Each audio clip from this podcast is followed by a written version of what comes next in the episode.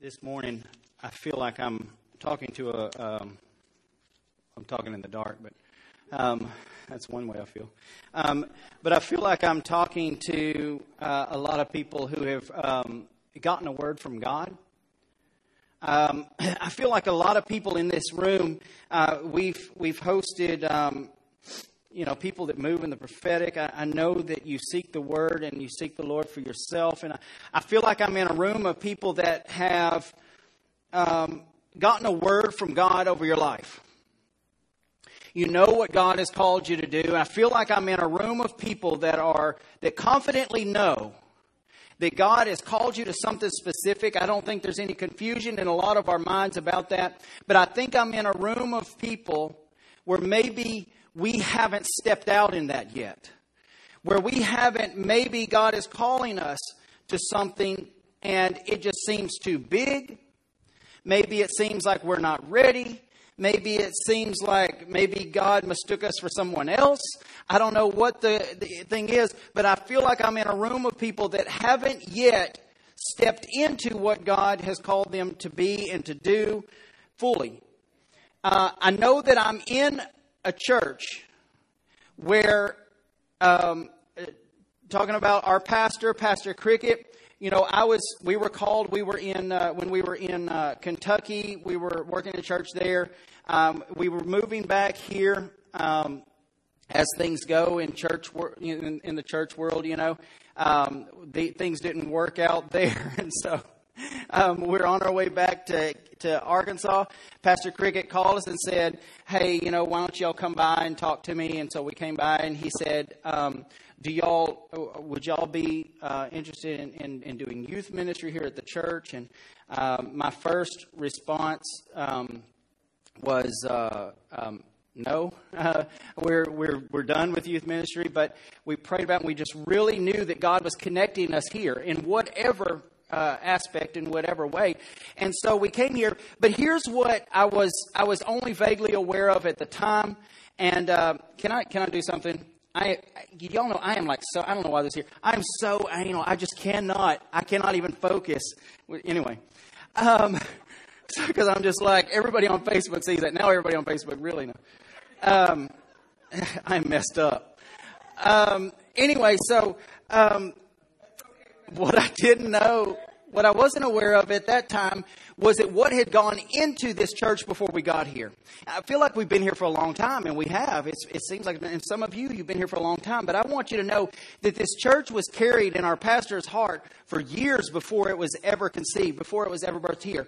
In fact, y'all know the story maybe that, that Pastor Cricket uh, would go to um, Pastor Jerry and Pastor Lane, his, his parents are our, our lead pastors, and, and would say, Hey, I want to plant a church in El Dorado.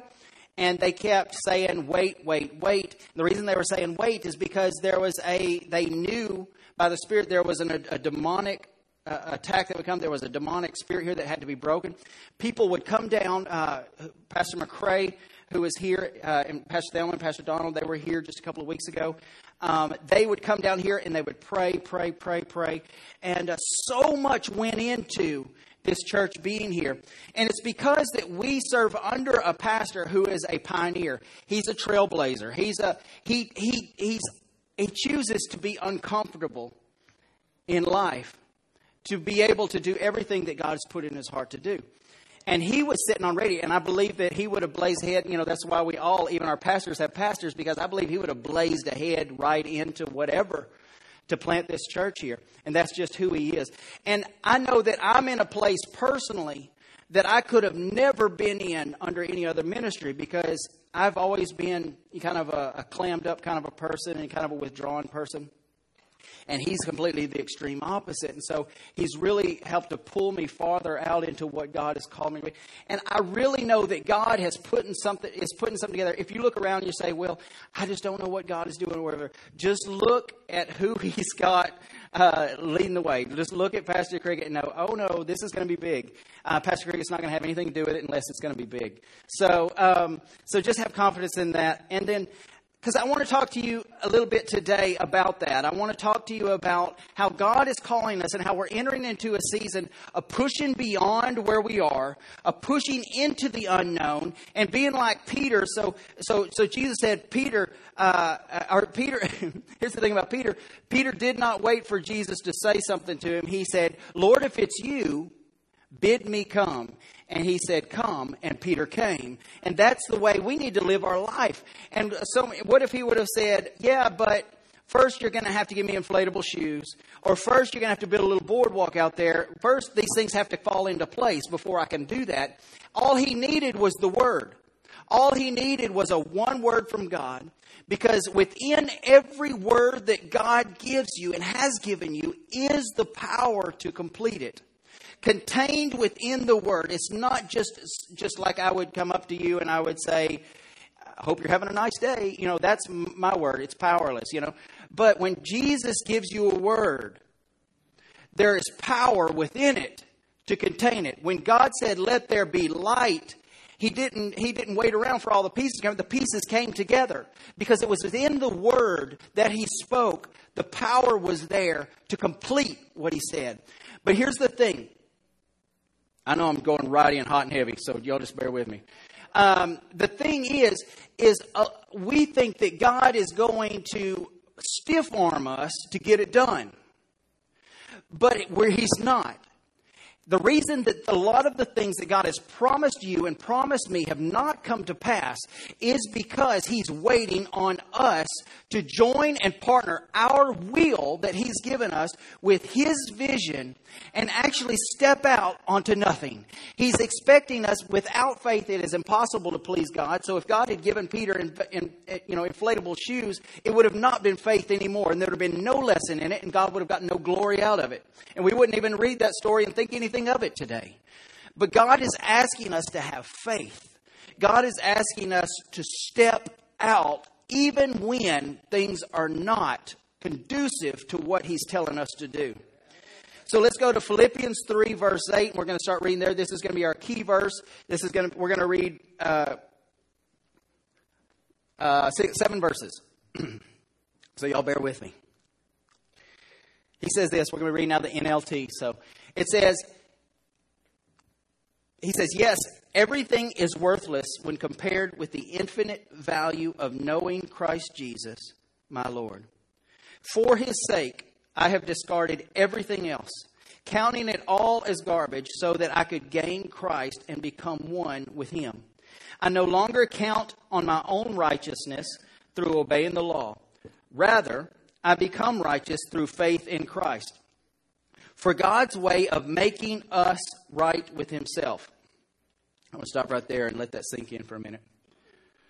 God's way of making us right with Himself depends on faith. What role do I have to play in this thing? God, I want to please you. I want to please you. I'm going to, I'm going to do all these things and I'm just going to work, work, work and I'm going to please you and I'm going to be right with you. I'm going to do better next time. And he, what Paul is saying here is that his way of making us right with himself only needs one thing from you, and that's faith. I want to know Christ, Paul says, and experience the mighty power that raised him from the dead. I want to suffer with him, sharing in his death. And right there, we're like, whoa, whoa, whoa, I'm out. Paul is like, no, I'm all in. And that's what we need to say this morning is, I don't care. I don't care what it looks like in the future. It's like the disciples said, they, he said, Will you also abandon me? And they said, We have nowhere else to go. You alone have the words of life. It doesn't matter what the future holds because there's only one future for us. So he said, um, So that one way or another I will experience the resurrection from the dead. I don't mean to say that I've already achieved these things or that I've already reached perfection. That word perfection, in case you don't know, is the word complete. In the original language, it's the word complete. I, ha- I am not complete. I am not a finished work. I have not reached completion yet. Um, he said, but I press on to possess that completion or perfection, uh, that perfection or completion for which Christ Jesus first possessed me. No, dear brothers and sisters, I have not achieved it, but I focus on one thing. Everybody say one thing. One thing. I said I focus on one thing. This one thing. Forgetting the past. Everybody say that too. Forgetting the past. That's first key. That's the that's the part that we, I mean that's step one, guys. Hey, we, we got to get that right. So forgetting the past and looking forward. Everybody say looking forward to what lies ahead. I press on to reach the end of the race and receive the heavenly prize for which God through Christ Jesus is calling us. Let us let all who are spiritually mature agree on these things. In other words, if you're really spiritually mature, you agree with me. Is what he's saying. He's so confident in this. He said, and if you disagree on some point, he said, I believe God will make it plain to you. And what he's saying is, God is going to back me up on this. I got this from God. God is going to back me up on this. So, um, so he's confident in this that he received this from God. This morning, uh, the message, the, the title of my message is "Drafting Jesus," and um, I know that's a kind of off offbeat kind of a title, but is anybody in here a NASCAR fan? There wasn't anybody in the early service either. I don't know who the, I don't know I don't I don't know who their fans are. If they're not in El Dorado, Arkansas, I don't know where they are. Um, but um, Mississippi, I guess. But uh, there's a thing in NASCAR. I'm not a NASCAR fan either. Uh, far from it. Um, I'm not a. Is is Jose in here this morning? Jose's not here. Okay. I'm talking about soccer. Soccer is uh, one of the one of the most frustrating, boring. I won't watch it. I will not watch soccer. You know why? Because they are they exert more energy to do less than any sport in the world. They they go go go run run run kick back back back and and they get so close and oh it's it's blocked you know and then they get back again. It's so frustrating to watch. I mean you watch it for like an i don't know how long is a soccer game? Two hours? I don't know. It seems like a long time. And there's like one to zero at the end. It's just like that's ridiculous. Same thing as hockey. NASCAR is the same way, though. It's just a bunch of cars going in a circle forever, around and around and around and around. And every once in a while, somebody slips out a little bit and they almost pass, but not quite. It's just, it's just like, what is the point of this? And the only satisfaction we get out of it is there's a horrible crash, which is awful. It's so awful because that's not even the point. That's not even the goal. That's the only reason people watch NASCAR, I think, is just to see a big crash, which says something about them, I think. But it's like that's not even the point. If they wreck, they're out of the race, you know. And so there's they don't they're not trying to wreck. But if they if they got points for wrecking, I think I would watch it. I think maybe that would make sense. Anyway, so NASCAR, I don't, I'm not a fan. It doesn't make sense to me. But there's something in NASCAR that I know about that's called drafting. And uh, I'll tell you, the reason that uh, drafting is important is because another pointless thing about NASCAR is that they're only allowed a certain amount of horsepower. They're only allowed the everybody has the same thing. They have a different brand on the front, but it's exactly the same car. So it has nothing to it has nothing to do with the car. So they're of course they can't pass each other. They're all running wide open, you know. And so the only chance that they have to pass each other is to do what's called drafting. And it's actually where they get behind the wind stream of another car and they're able to gain one, two, three miles per hour more, and then they can pull out and use that momentum to pass somebody on the inside. So that's the way drafting works. But a lot of us in the church, we've lived our life drafting Jesus. We've lived our life following Jesus, which is important, but we're following him at such a distance, and the purpose that we're following him for is just so all the pieces fall into place and to get into a place that's comfortable where we don't have to exert much energy. It's like God has given us a race car in our life, and we use it to go out on Sunday morning for a scenic drive you know, that's what that's the way we live our Christian life. That's how we use what God has given us. Is we show up on church for our little Sunday scenic drive, and then we go, you know, back home, and we never start it up again. And God has given you everything that you need to do more than you can even imagine with your life. Every word that He's given you, you say, "Well, it's too big. It's too big." Within that word is everything you need. What does He need from you? He needs faith. He needs you to trust that He can do it. He needs your will to agree with His vision. That's what He needs. He needs you to step out of the boat and say, Lord, if it's you, bid me come. And He'll say, Come. And then you got to step out of the boat, even though there's nothing there. So, uh, maybe, maybe the reason that we we're always uh, trailing behind Jesus so far and everything. Maybe it's something noble like we're, uh, you know, we're walking in humility. We don't want to get ahead of God. You know, all those reasons and everything, they sound really noble. But for me, it wasn't, it's not, it's still, it's not like that. For me, it's fear. I'm afraid that if I step out and do this and it fails, that me and Jesus will both look bad.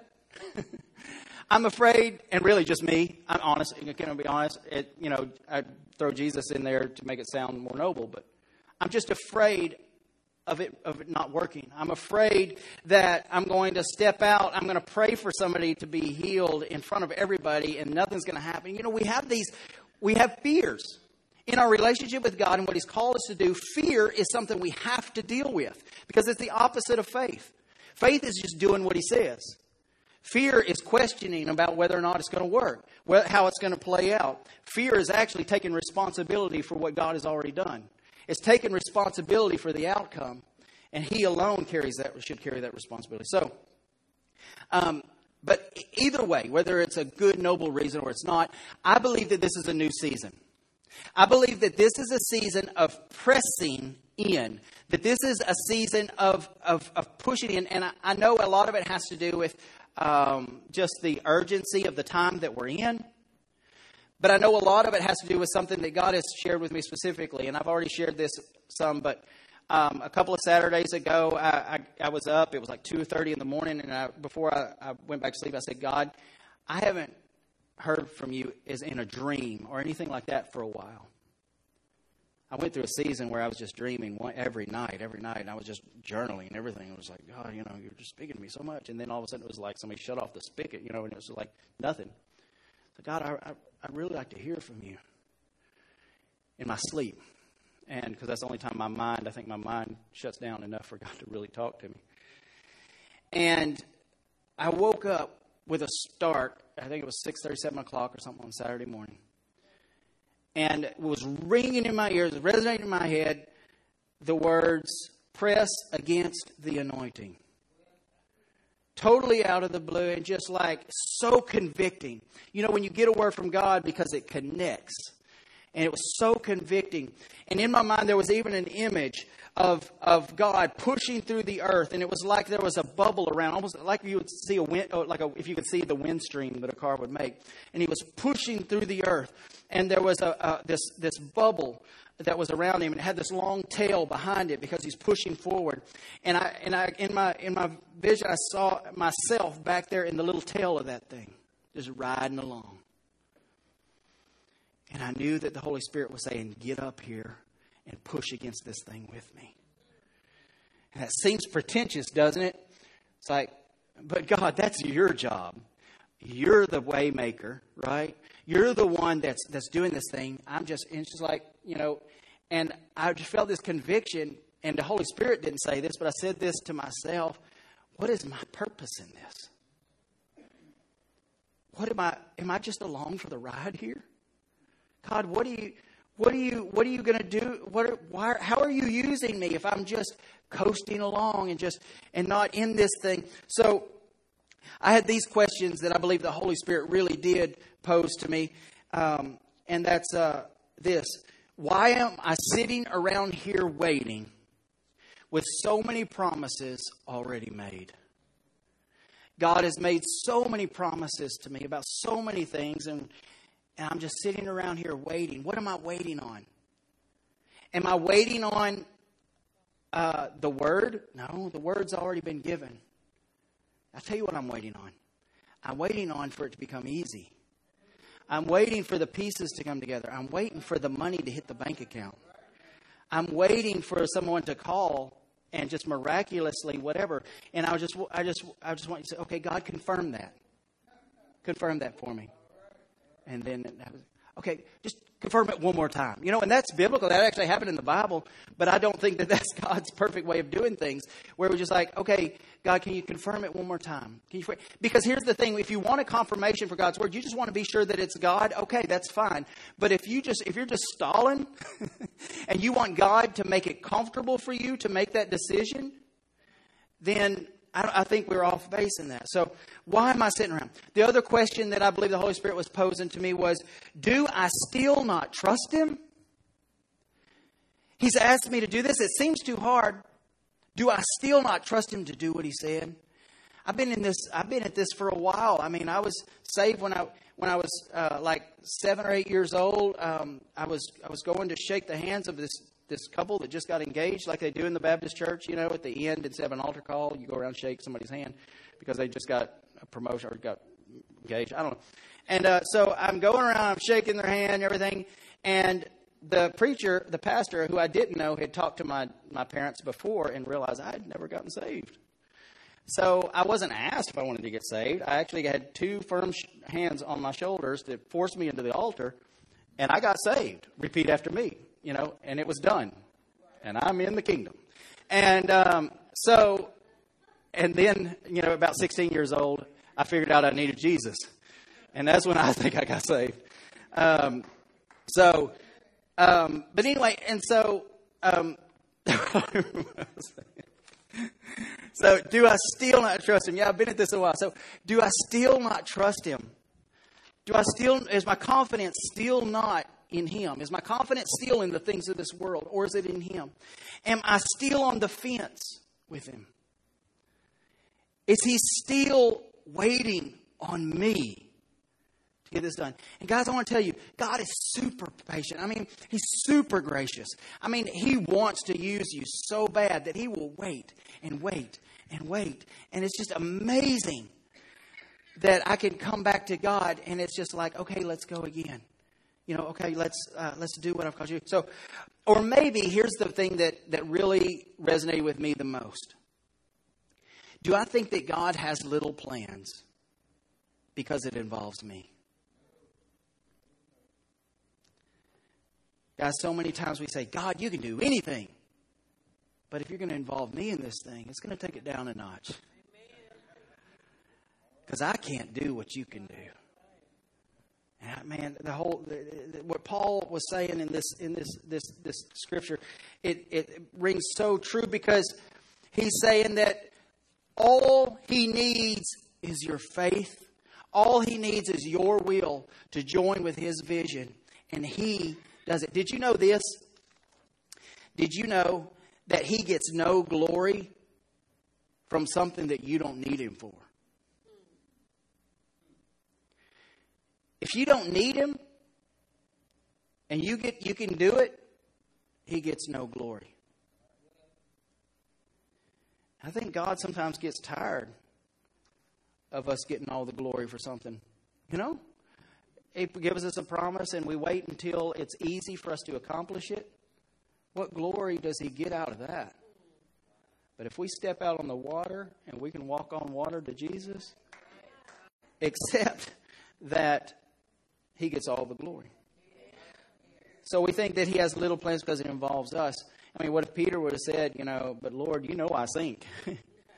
So, you know, if you're going to bring me out there, you know, I may pull you down with me, you know, or something. Uh, this is what it says in 1 Corinthians chapter 1, verse 26.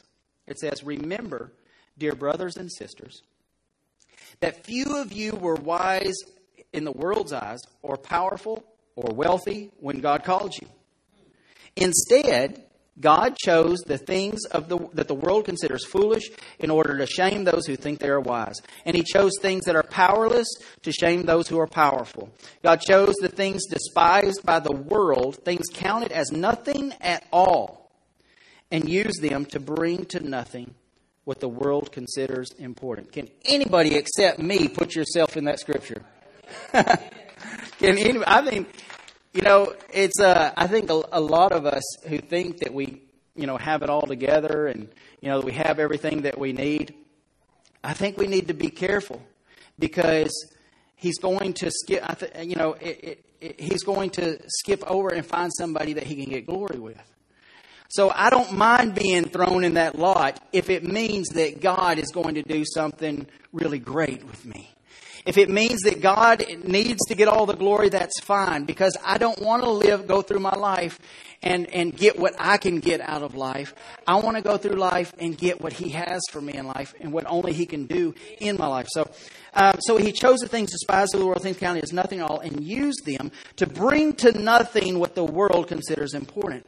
As a result, no one can ever boast in the presence of God. God has united you with Christ Jesus. For our benefit, God made him to be wisdom itself. Christ made us right with God. He made us pure and holy, and he freed us from sin. Therefore, as the scriptures say, if you want to boast, boast only about the Lord. So he gets no glory in what we don't need him for. He gets no glory in us being comfortable with what he's called us to do. The only way that God gets glory in a situation, if He's called you into a place where you say, I can't do that, and He says, Yeah, that's the point. That's why I've called you to it. So when you're uncomfortable, remember this. It just means that He's in control. When you feel out of control, just remember, he is in control. And so a lot of times with this, we, we always strive after what's comfortable. We want to, we always run to, and that's why we have problems with sin, as a little side note. That's the reason that we struggle with sin over and over and over, because it's our comfort. It's our place of comfort. There's something in us that is destined to be connected with the mission of God, that's con- destined to be connected with what God has for us. And instead, it's the devil's given us some kind of a counterfeit, and we've connected it over here and we keep running. That's why Paul said we've got to forsake the things of the past and press forward into things. It's not a halfway thing. If I forget, try to forget the sin, don't sin, don't sin, don't sin, don't sin, don't sin, and I come over here, I still have this vacuum for what for the genuine thing. I still have this vacuum to accomplish what God has put me here to do. And so instead of doing that, we just get rid of the sin, get rid of the sin, and then we just keep gravitating back, gravitating back. But God is Paul, God through Paul, is calling us to forsake that that, but then connect it with the real thing. And so um, we got to get to a place where we are comfortable with uncomfortable. We got to get to a place where we're okay with being out of control. That we're okay with things being uncomfortable. The old song says where faith uh, becomes our sight. But what the song is actually talking about is going to heaven. And we sing that song when I was growing up. Uh, Lord, haste the day when my, was it my faith shall be sight? Y'all remember that song? And here we've lived our life longing for the day when our faith, but we haven't even gotten to a place where our sight has become faith. We're still living here on the earth by sight, which is what gets us into a lot of sin, habitual sin but we're still living on the earth here, trusting in what we see. We want to see it first. But God said you can't even please Him without faith. What you see and what you, what you, what you need to come together for you doesn't give Him any glory.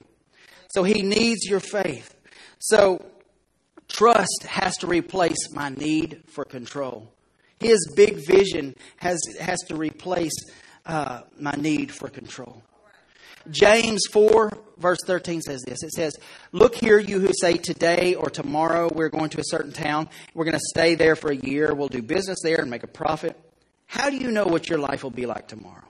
Your life is like the morning fog. It's here a little while and then it's gone. What you ought to say is, if the Lord wants us to, we will live and do this or that. Otherwise, you're boasting about your own pretentious plans, and all such boasting is evil.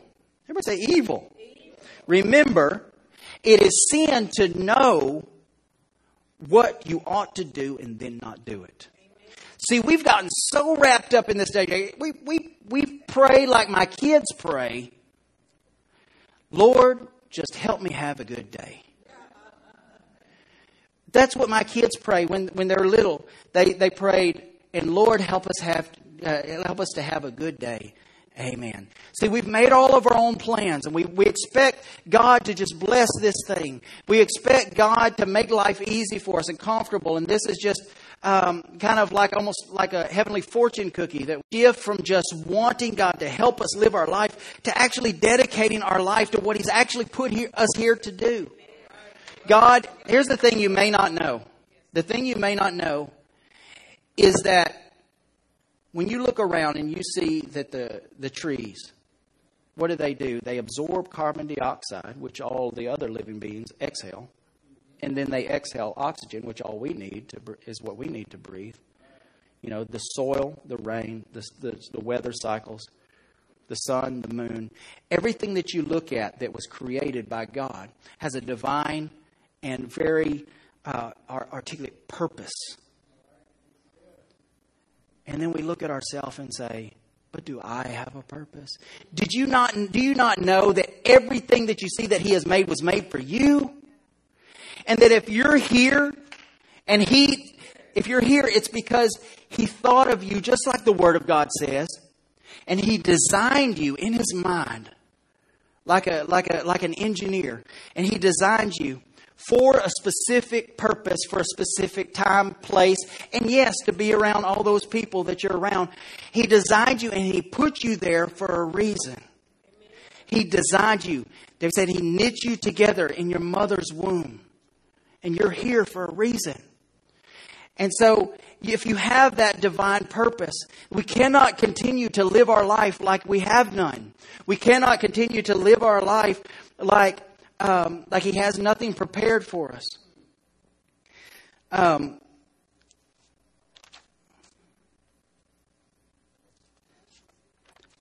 so it's like, it's like we've been given the keys.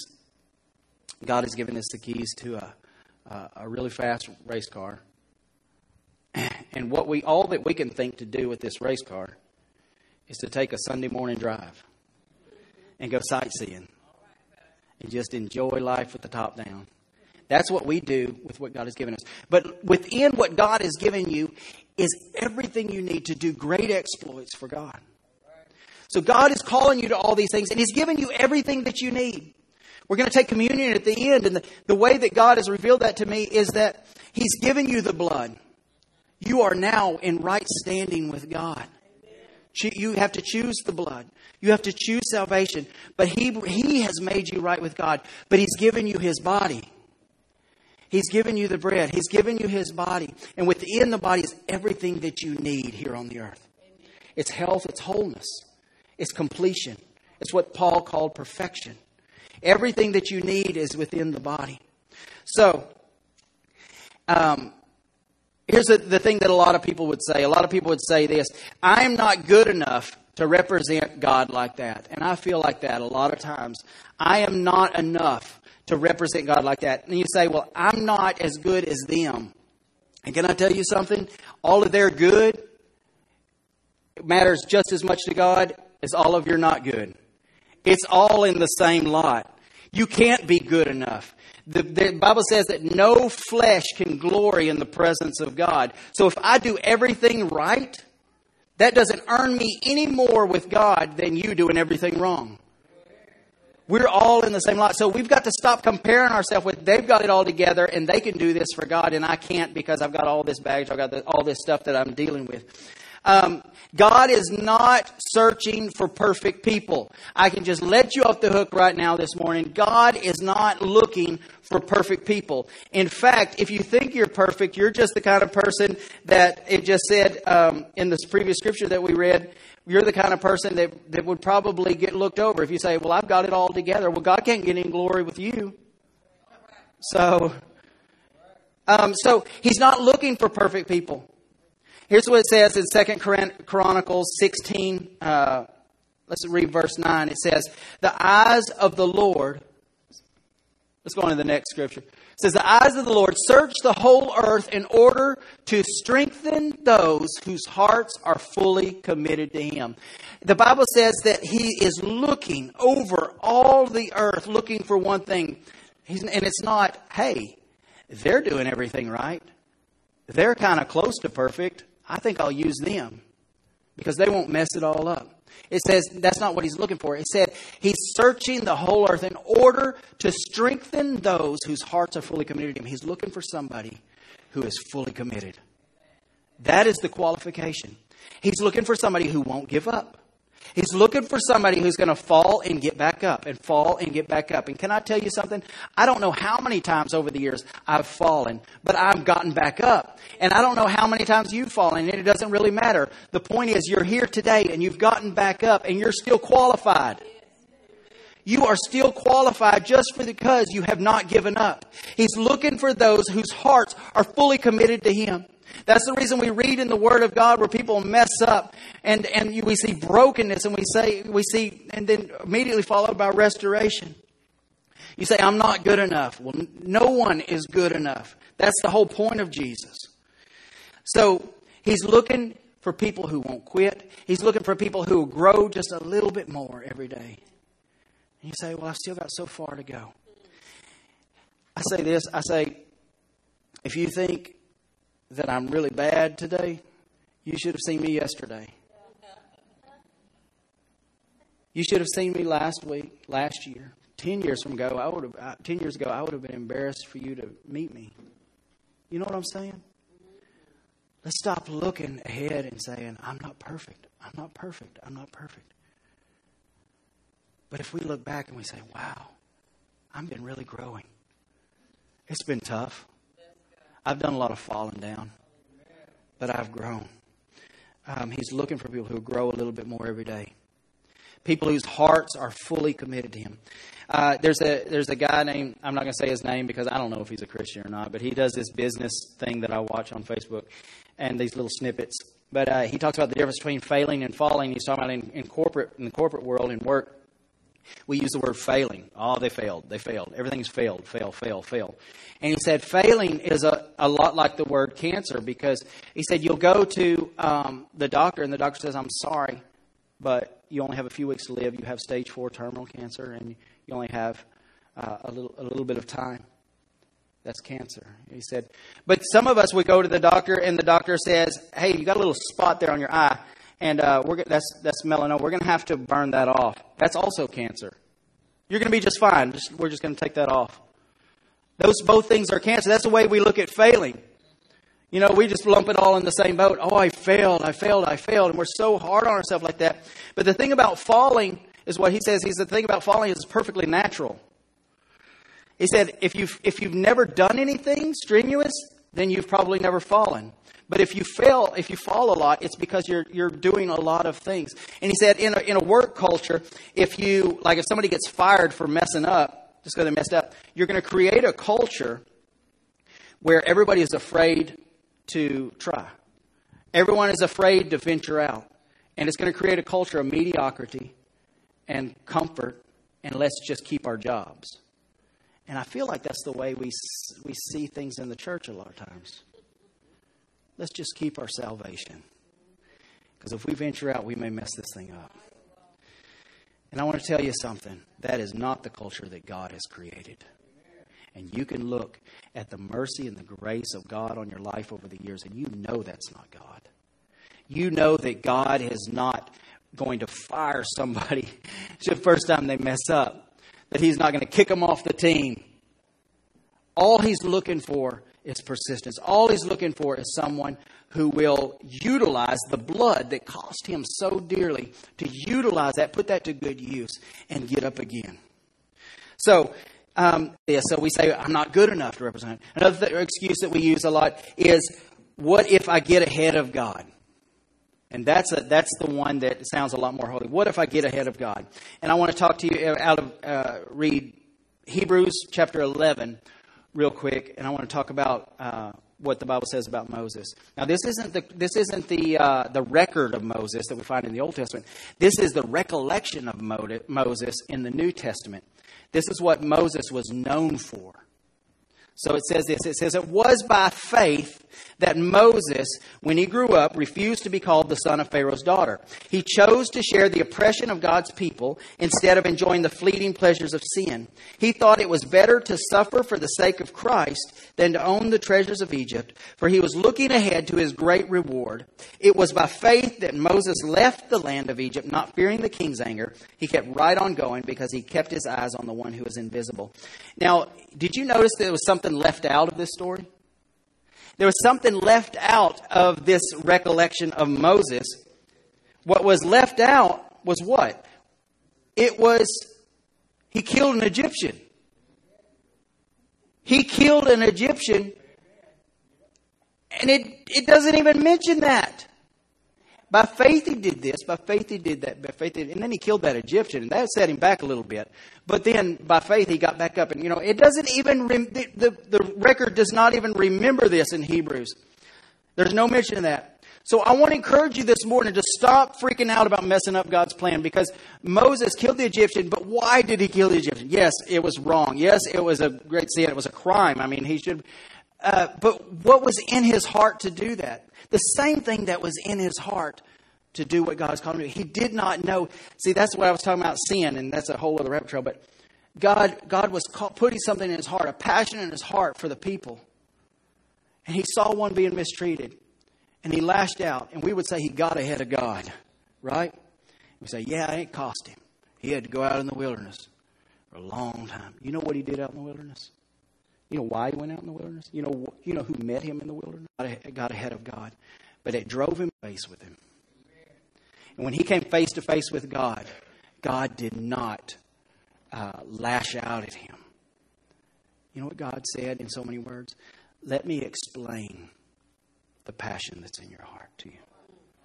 Let me explain what I've called you to do. See, I, am going to back this up in a minute, but um, um, but we freak out about messing up God's plan. So the same passion that caused Moses to what we would say jack it all up uh, brought him face to face with God, so God could explain the passion that was in his heart and how it tied to his purpose. See, this is God's response to Moses. God's response was, "This is me." This is me. This is you. He explained him his purpose. And he said, Now go represent me.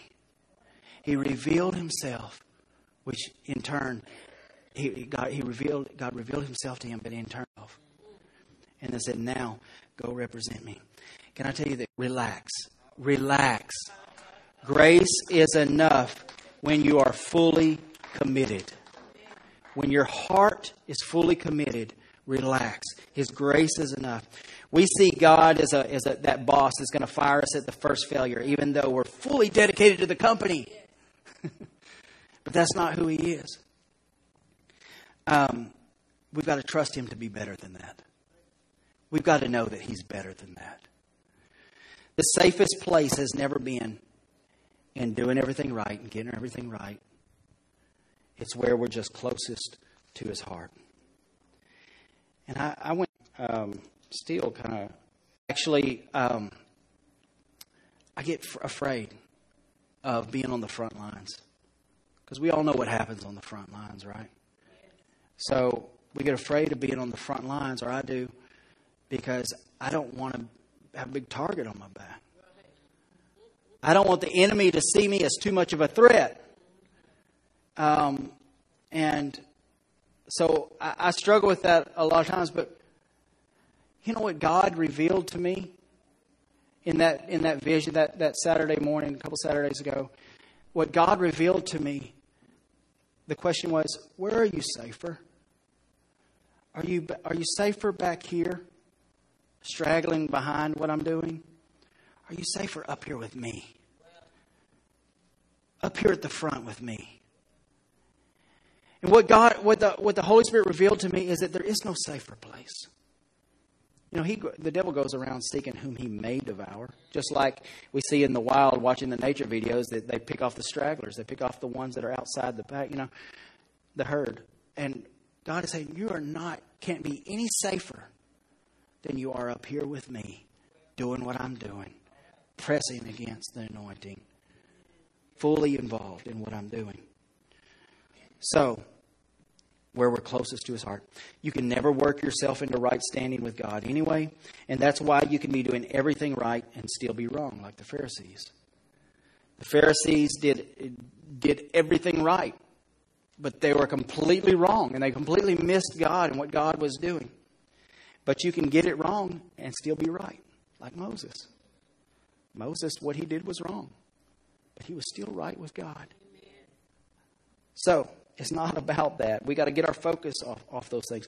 So he didn't say, Will the Son of Man, the Bible doesn't say, Will the Son of Man find perfection on the earth? He said, Will he find faith?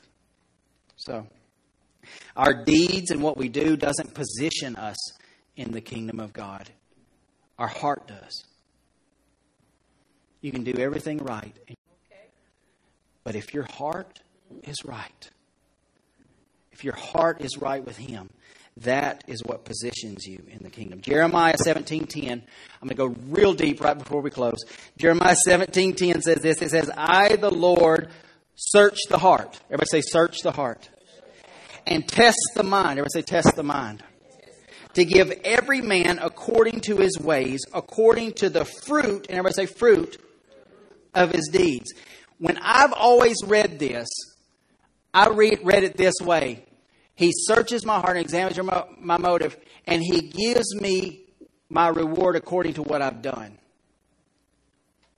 And that's not right. I think I got this in the wrong translation, but it says, it, it says the fruit of his deeds in the King James. It says, according to the fruit of his deeds. So, number one, he searches my heart.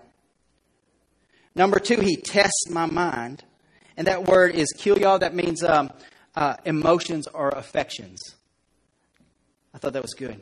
He searches my heart. He tests my emotions and my affections to give according to his ways. And that word is derek, which is direction.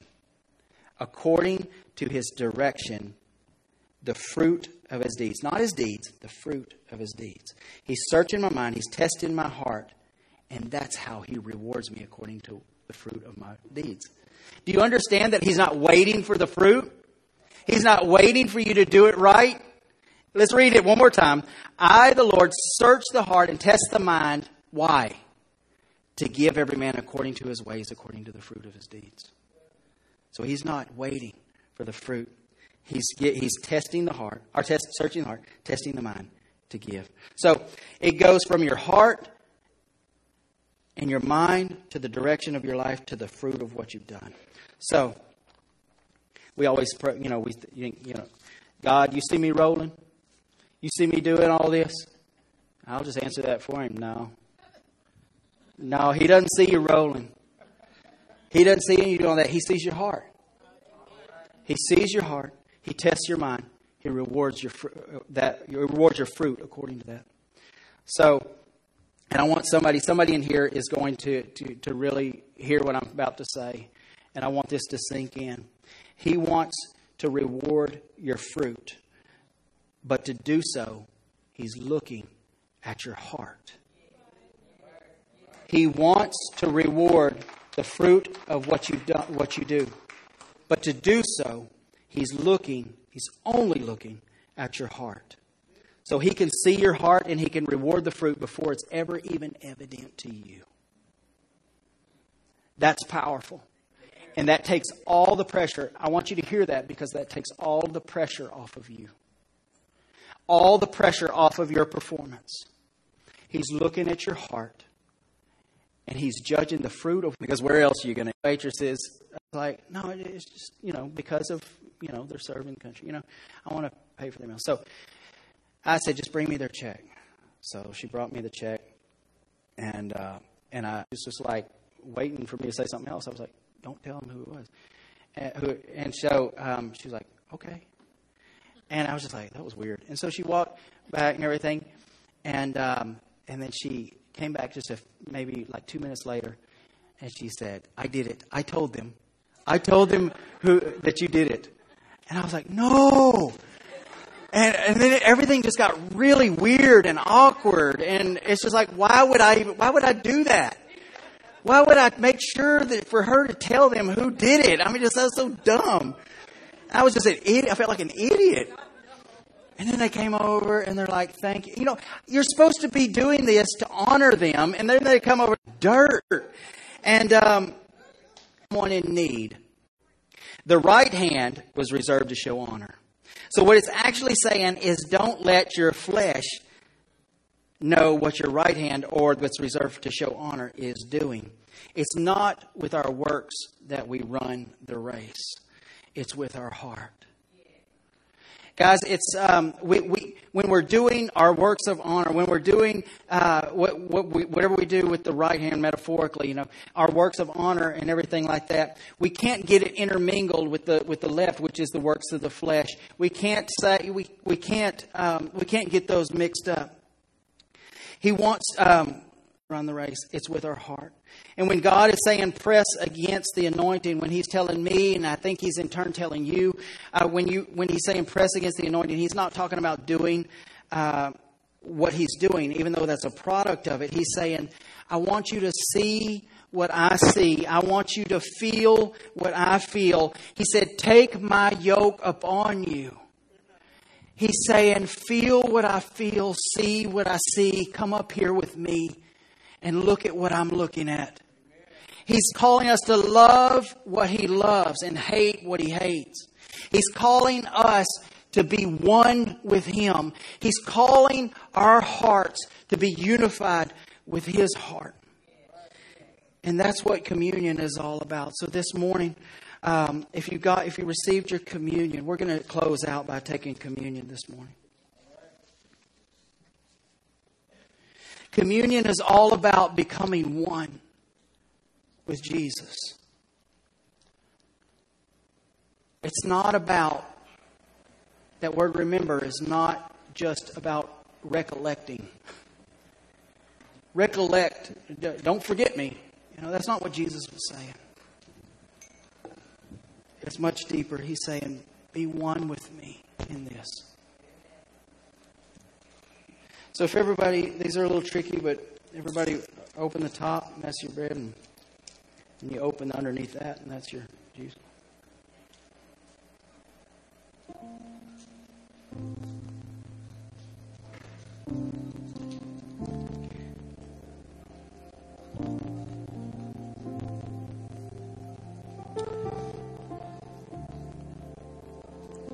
Let's read this real quick in Mark uh, 14, verse 22. Mallory, do you have that? We're going to read.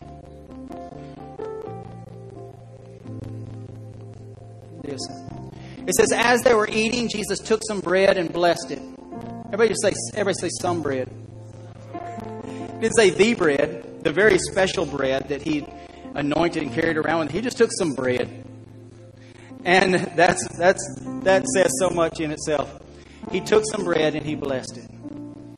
Then he broke it in pieces and gave it to the disciples, saying, Take it. Everybody say, Take it for this is my body. Let's keep reading.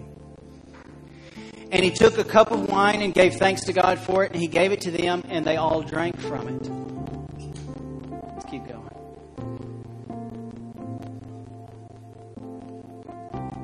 And he said to them, This is my blood, which confirms the covenant between God and his people. That's what I was trying to get to in the early service. It was right there. It is poured out as a sacrifice for many. I wanted you to notice the words that he said, take it. He didn't walk around and put it in their mouth. And I know that's how some denominations do it. But he, gave, he said, take it. You know how you get saved? How you get saved? You take it. You say, I want to be saved. And we accept salvation. By act of our will, we accept salvation. That's the blood. The blood was shed to make us right with God. That's what it says. The blood was shed to make us right with God. We have to accept that for salvation. But there's also the body. What is the body? The body is everything you need for your life. The body is for health, for wholeness. The body is everything that you need. So, and he passed around it the same way, and he, he said, Take it. Guys, a lot of us, we got the blood thing right. And we, you know, we, we've accepted salvation, we've accepted uh, the blood, but there's still the body. He still wants to provide everything that you need to do what He's called you to do. Italy as the blood hid in His body, sickness, disease, and even even we don't we don't even go there, but even uh, God, do you remember when I did that? Because he's like, No. Remember my blood that I shed? I don't remember that. I shed my blood for that. Because of his blood, we don't have to work for it anymore.